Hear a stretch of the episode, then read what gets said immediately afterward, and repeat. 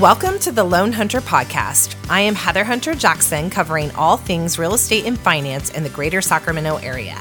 Whether you are an industry professional, first time homebuyer, or a homeowner looking to learn more, my goal of this podcast is to take the complicated language and conflicting information you find online and make it simple and easy to understand.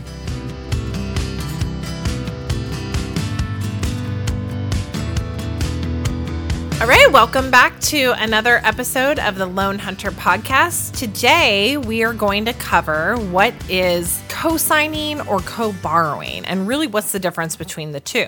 So, when you're applying for a loan, there can be two borrowers on the loan. And so you'd have your borrower and your co borrower.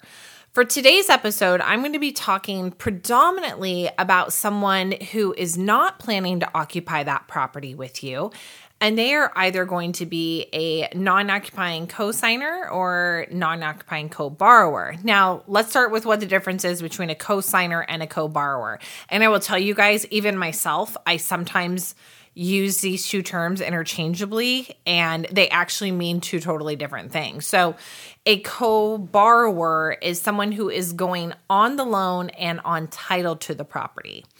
A cosigner is someone that's only going on the loan and not on title to the property.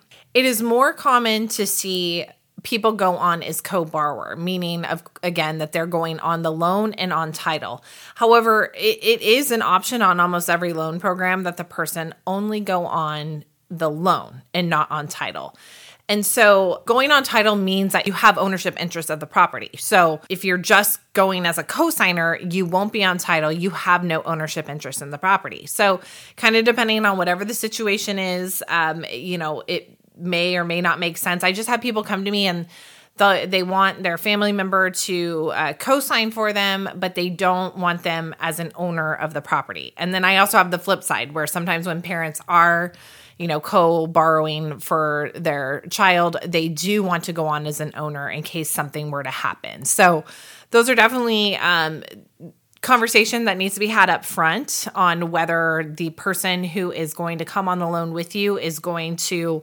um, go on title to the property as an owner with you or not. So definitely have that conversation up front.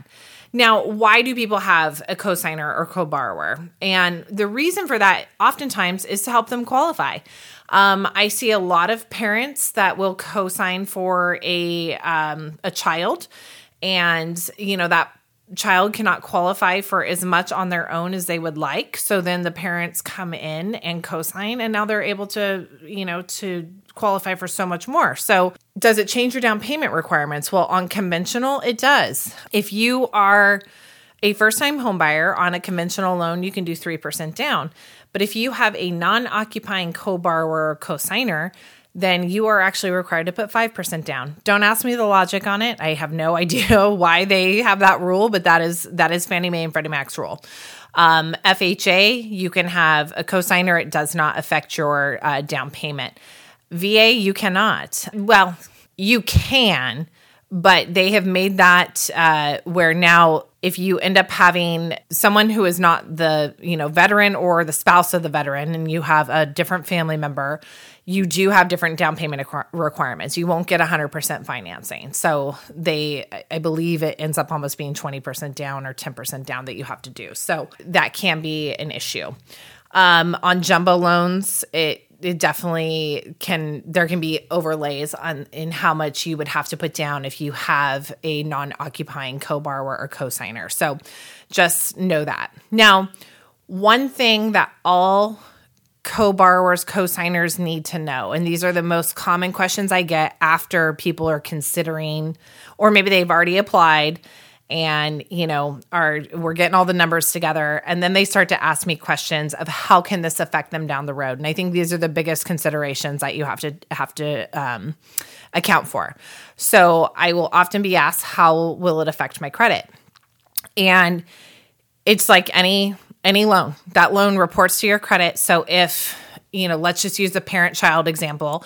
If the parent has co-signed for their child and that child is late on the mortgage payment that's going to do all the damage to the parent's credit that it's doing to the child's credit. So that is something very important to consider. Um, is you know making sure that they're going to make the payments on time, make sure they can afford the payments. So um, that is a big risk to take.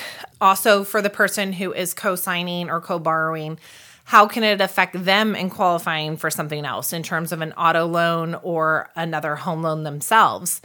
So with a home loan, if they were a cosigner on a property and they want to now go buy another property themselves, as long as I have a 12 month history of whoever they cosign for, you know, their child, that they are making the mortgage payment out of their own bank account. So it can't be a joint bank account with with that child. So that child is making the payment out of their bank account. They can show me 12 months proof of that. I can omit that payment from the parent. So, or omit the debt completely from the parent. So, that's something you really want to um, be mindful of in timing. That if you're gonna, if you're interested in buying your own piece of property, that debt may be counted against you until at least a year's time has elapsed. I had a deal uh, not too long ago where we were trying to add a non occupying cosigner, and he had co signed for his other daughter. And the payment was it was i believe it was like $2000 a month and yet i only had proof that the daughter made $1500 a month of the payment. So it was like okay where, where's this other $500 and so if i couldn't prove that she paid the whole thing i would have to count that payment against him. So that is something that you really want to make sure is set up in the beginning set up correctly. You know again it should be out of their own account no joint account between between the um, two of you the other biggest question I get is how do you get them off of the loan or off of title? Title is very simple. Um, you can simply record a deed of to get them off of title to the property, um, and all you have to do. I mean, there are there's deed services that can prepare the deed for you.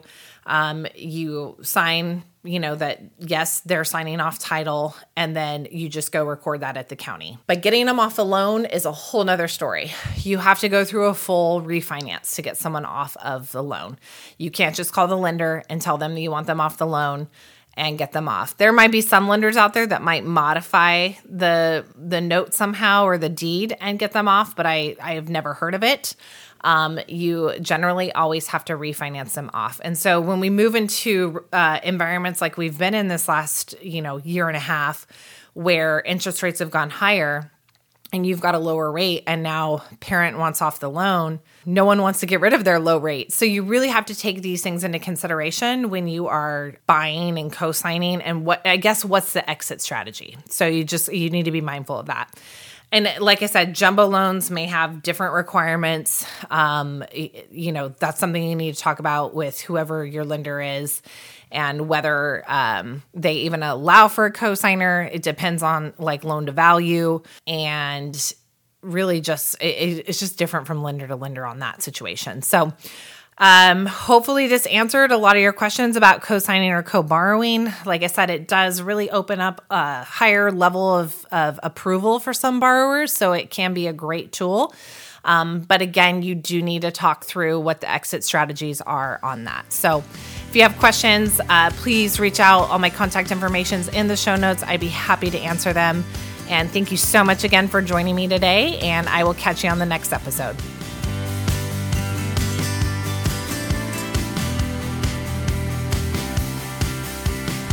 Thank you for tuning in to the Loan Hunter podcast. If you like this podcast, please share it with your friends and family. Also, please leave me a review, good or bad, because I like honest feedback and always like to improve. Thank you so much for sharing and see you on the next episode. The Loan Hunter podcast is brought to you by Heather Hunter, NMLS number 129963, DRE number 01402583. Empire Home Loan supports equal housing opportunity, NMLS number 1839243.